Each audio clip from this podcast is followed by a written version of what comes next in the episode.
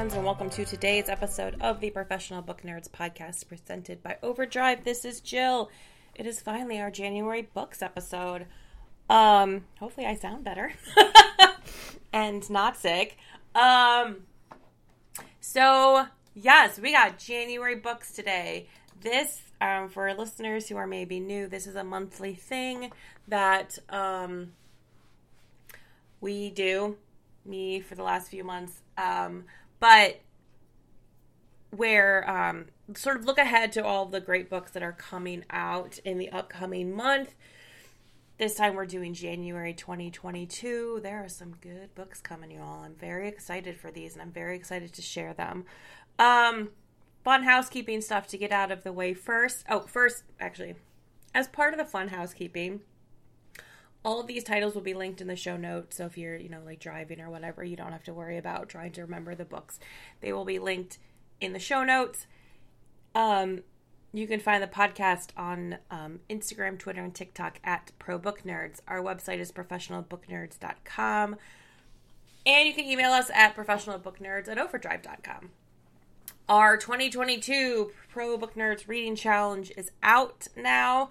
Um, I went over the um, different categories last week, and you can get um, a copy of the sheet um, on our social media and on our website and all that fun stuff. So, I think that's all the fun housekeeping stuff. So, let's get into it with some January book picks. First book up is Olga Dies Dreaming by Xochitl Gonzalez. I'm not going to talk too much about this because I just interviewed Xochitl in our um, Monday episode just a few days ago. So go listen to that and then read this book. Um, but this is it's set in 2017. It's about Olga and her her brother um, Pedro, and they live in New York. Um, Olga is a wedding planner for like very high end weddings in Manhattan.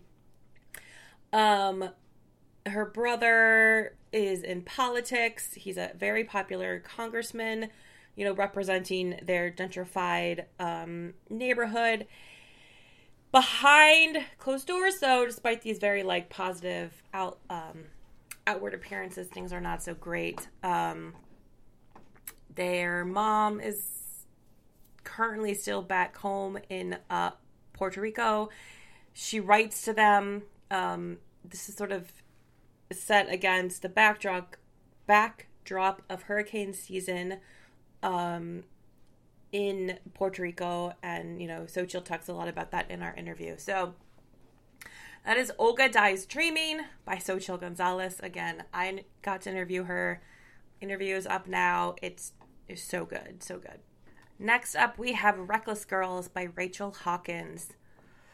Rachel had previously written The Wife Upstairs. This is her new one. All right. So, beautiful, wild, and strange. Meroe Island is a desolate spot in the middle of the Pacific Ocean with a mysterious history of shipwrecks, cannibalism, and even rumors of murder. It's the perfect destination for the most adventurous traveler to escape everything except the truth. Six stunning 20 somethings are about to embark on a blissful, free spirited journey, one filled with sun drenched days and intoxicating nights. But as it becomes clear that the group is even more cut off from civilization than they initially thought, it starts to feel like the island itself is closing in, sending them on a dangerous spiral of discovery. When one person goes missing and another turns up dead, the remaining friends wonder what dark currents lie beneath the impenetrable paradise and who else will be swept under its secluded chaos. Okay. We we all know if you've been listening for any amount of time that I love me some gothic um mystery, suspense, right? You got like the gothic thing. You got like an Agatha Christie on an island like this is very feels very um and then there were none but on a tropical island which is fantastic fantastic it has a very i also love the color it has a very bright colorful color cover but there's just something a little like there is something happening here that I'm not sure about. So that is Reckless Girls by Rachel Hawkins. Speaking of gorgeous covers, next up we have The Ivory Key by Akshaya Raman. This is four siblings, a country in ruin, and one quest to save them all. So Vira is desperate to get out of her mother's shadow and establish her legacy as a revered queen of Ashoka. But with the country's only quarry running out of magic, a precious resource that has kept the com- country safe from conflict, she can barely protect her citizens from the looming threat of war. And if her enemies discover this, they'll stop at nothing to seize the last of the magic. Vira's only hope is to find a mysterious order of legend, the Ivory Key, rumored to unlock a new source of magic. But in order to infiltrate enemy territory and retrieve it, she must reunite with her siblings, torn apart by broken relationships and the different paths their lives have taken. Each of them has something to gain from finding the ivory key, and even more to lose if they fail. Ronak plans to sell it to the highest bidder in exchange for escape from his impending political and unwanted marriage. Kaleb, falsely accused of assassinating the former Maharani, needs it to clear his name. And Riya, the runaway sibling who cut all family ties, wants the key to prove her loyalty to the rebels who took her in. The siblings must work together to survive the treacherous journey. But with each sibling harboring secrets and their own conflicting agendas, the very thing that brought them together could tear their family and their world apart for good. This is a first in a duology, you know, Indian inspired fantasy. Love it. So here for this. So here for this. So that is the Ivory Key. Next, we have The Magnolia Palace by Fiona Davis. If you are not familiar with Fiona's work, she takes historical New York landmarks and writes historical fiction about them. There are usually two timelines that kind of go back and forth. Um, and this is no different. So, this is about one of New York City's most impressive Gilded Age mansions. So, eight months since losing her mother in the Spanish flu outbreak of 1919, 21 year old Lillian Carter's life has completely fallen apart. For the past six years, under the moniker Angelica, Lillian was one of the most sought after artist models in New York City, with statues based on her figure gracing landmarks from the Plaza Hotel to the Brooklyn Bridge. But with her mother gone, a grieving Lillian is rudderless and desperate. The work has dried up, and with a looming scandal, has left her entirely without a safe haven. So when she stumbles upon an employment opportunity at the Frick Mansion, a building that ironically bears her own visage, Lillian jumps at the chance. But the longer she works as a private secretary to the imperious and demanding Helen Frick, the daughter and heiress of an industrialist and art patron Henry Clay Frick, the more deeply her life gets entwined with that of the family, pulling her into a tangled web of romantic trysts, stolen jewels, and family drama that runs so deep the stakes just may be life or death. Nearly 50 years later, mod English model Veronica Weber has her own chance to make her career, and with it, earn the money she needs to support her family back home, within the walls of the former Frick residence, now converted into one of New York City's most impressive museums. But when she, along with a charming intern and building art curator named Joshua, is dismissed from the Vogue shoot taking place at the Frick collection, she chances upon a series of hidden messages in the museum. Messages that will lead her and Joshua on a hunt that could not only solve Veronica's financial woes, but could finally reveal the truth between behind a decades old murder in the infamous Frick family. Y'all. Y'all. I oh I love Fiona's book so much. She just, oh, she just takes these, you know, places that are very well known. She's written about the New York Public Library, she's written about Grand Central, and she just finds such fun ways to talk about them. Um, and you know, oh, so good. So that is the Magnolia Palace by Fiona Davis. And now we'll take a quick break for a word from this week's sponsor.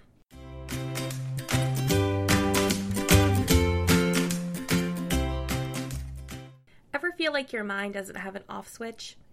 Or the tension is constantly traveling through your body? Or do you feel tired no matter how much you sleep? That's just a few of the many ways stress, anxiety, and sleeplessness can harm your mind and body.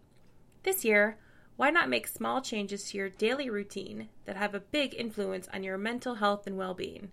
Start your year with Headspace. We all say fine when we don't mean it. Fine isn't really an emotion, is it? How many times have you told yourself you're fine when all you really feel is anger or sadness or nerves? Headspace is scientifically proven to help you manage your feelings and your mental health. In fact, a recent study proved in just two weeks, Headspace can reduce your stress by 14%.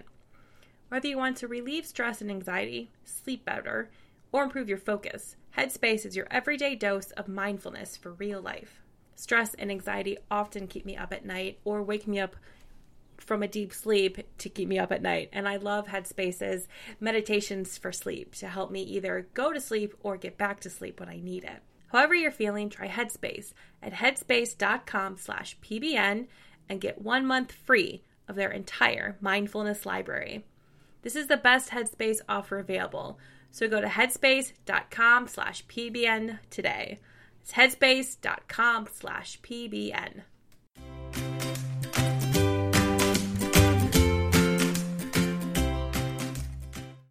Next, we have Wahala by Nikki May, which is um, in some of the different blurbs and things I've seen is sort of compared to um, Sex in the City, but in a in a more modern way, and also um, follows three Anglo Nigerian best friends and the lethally glamorous fourth woman who infiltrates a group, which that that sounds great. Also, if you're like me and I've been watching and just like that and have feelings about it that are not all positive, you know what? I may just stop watching and read this instead. So, uh, Ronke wants happily ever after and 2.2 kids. She's dating KO and wants him to be the one, perfect, like her dead father. Her friends think he's just another in a long line of dodgy Nigerian boyfriends.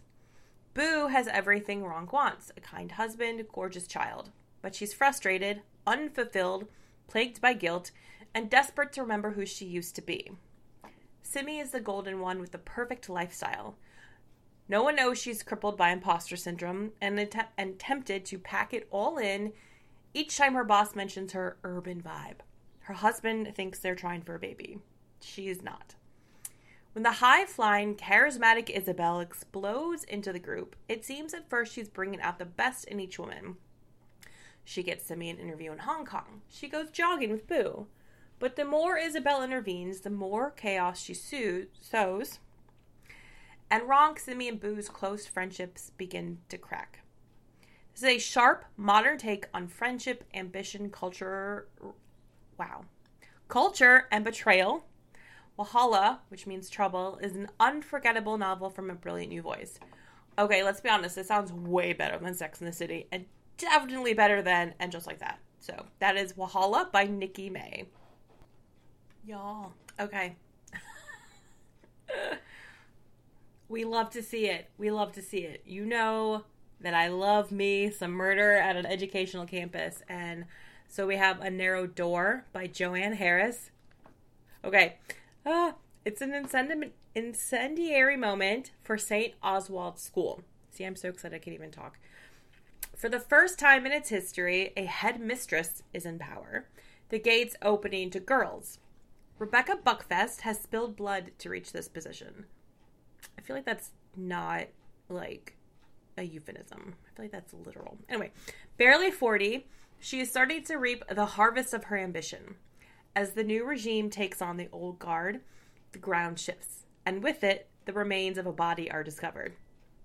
See, told you, not not metaphorical. but Rebecca is here to make her mark. She'll bury the past so deep it will evade even her own memory, just like she has done before. Now, see, so often the sort of dark academia, the kind of murder on an educational campus involving a close knit group of um, quirky characters, it's about the students. This is about like the teachers and the people in charge, which is like amazing. Again, we love to see it. So that is A Narrow Door by Joanne Harris. Next, we have Battle of the Linguist Mages. All right. I I um everything about this. Oh, it's by um Scotto Moore. Everything about this from the cover and the description is just okay. So Isabelle is the queen of the medieval rave themed VR game Sparkle Dungeon. I feel like I don't really need anything else.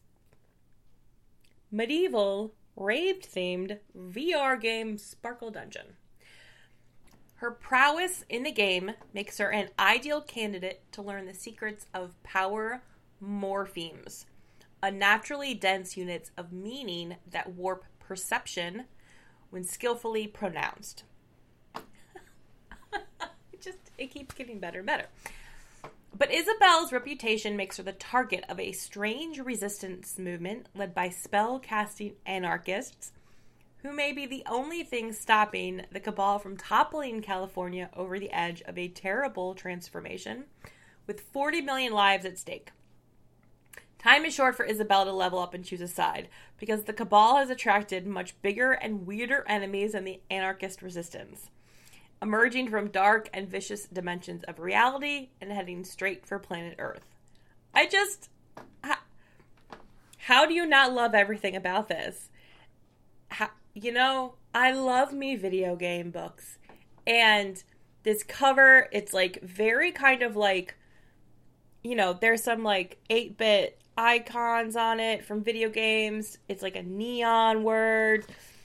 Linguist mages, where a pronunciation of something can warp perception. I mean, we got wizards, we have spellcasting anarchists. Everything about this is amazing. So that is Battle of the Linguist Mages by Scotto Moore. Next up, we have Her Hidden Genius by Marie Benedict. Y'all, we love Marie on this podcast. She's a longtime um, friend of the podcast, and her new book is all about Rosalind Franklin, who was a scientist and um, instrumental in discovering um, the DNA and sort of how um, the like the double helix.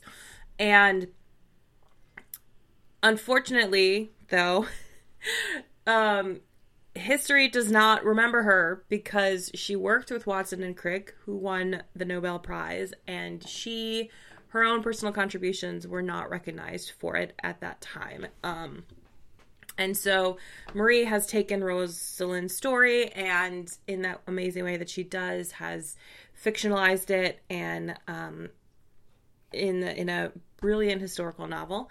And that, yeah, again, we love Marie. I have an interview with her coming.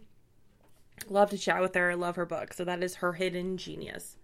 And finally, we have the short story collection Fiona and Jane by Jean Chen Ho. Best friends since second grade, Fiona Lynn and Jane Shen explore the lonely freeways and seedy bars of Los Angeles together through their teenage years, surviving unfulfilling romantic encounters and carrying with them the scars of their family's tumultuous pasts. Fiona was always destined to leave her effortless beauty burnished by fierce ambition, qualities that Jane admired and feared in equal measure. When Fiona moves to New York and cares for her sick friend through a breakup with an opportunistic boyfriend, Jane remains in California and grieves her estranged father's sudden death, in the process alienating an overzealous girlfriend. Strained by distance and unintended betrayals, the women float in and out of each other's lives, their friendship both a beacon of home and a reminder of all they lost. In stories told in alternating voices, Jean Chen Ho's debut collection peels back the layers of female friendship, the intensity, resentment, and boundless love to probe the beating hearts of young women coming to terms with themselves and each other in light of the insecurities and shame that holds them back. I love any book that really explores female friendship because it can be very complicated, especially when it's those friends who have known you for most of your life, um, as it sounds like this is. And, you know, you see each other through just growing up and breakups and parental death. And it's always, you know, tinged with a lot of various complicated feelings sometimes. So that is Fiona and Jane by Jean Chen Ho. Those are, we got our January um, book picks for January 2020. Hope you all have some books to add to your TBR now. And that's all I got for you all. All right, happy reading, everyone. Readers can sample and borrow the titles mentioned in today's episode on Overdrive.com, and our library friends can purchase these titles in Marketplace. Professional Book Nerds is proud to be an Evergreen Podcast signature program. To learn about other Evergreen podcasts, visit evergreenpodcasts.com. Our podcast is produced, recorded, and edited by Jill Grunenwald and presented by Overdrive. To learn more, visit professionalbooknerds.com.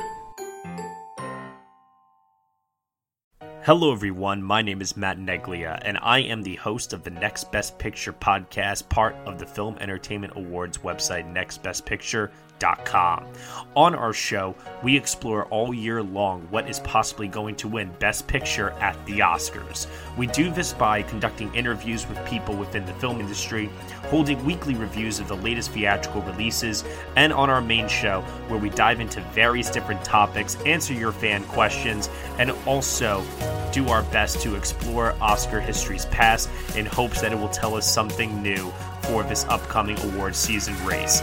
We hope that you will join us on all of the various podcasting networks. We look forward to seeing you over at nextbestpicture.com.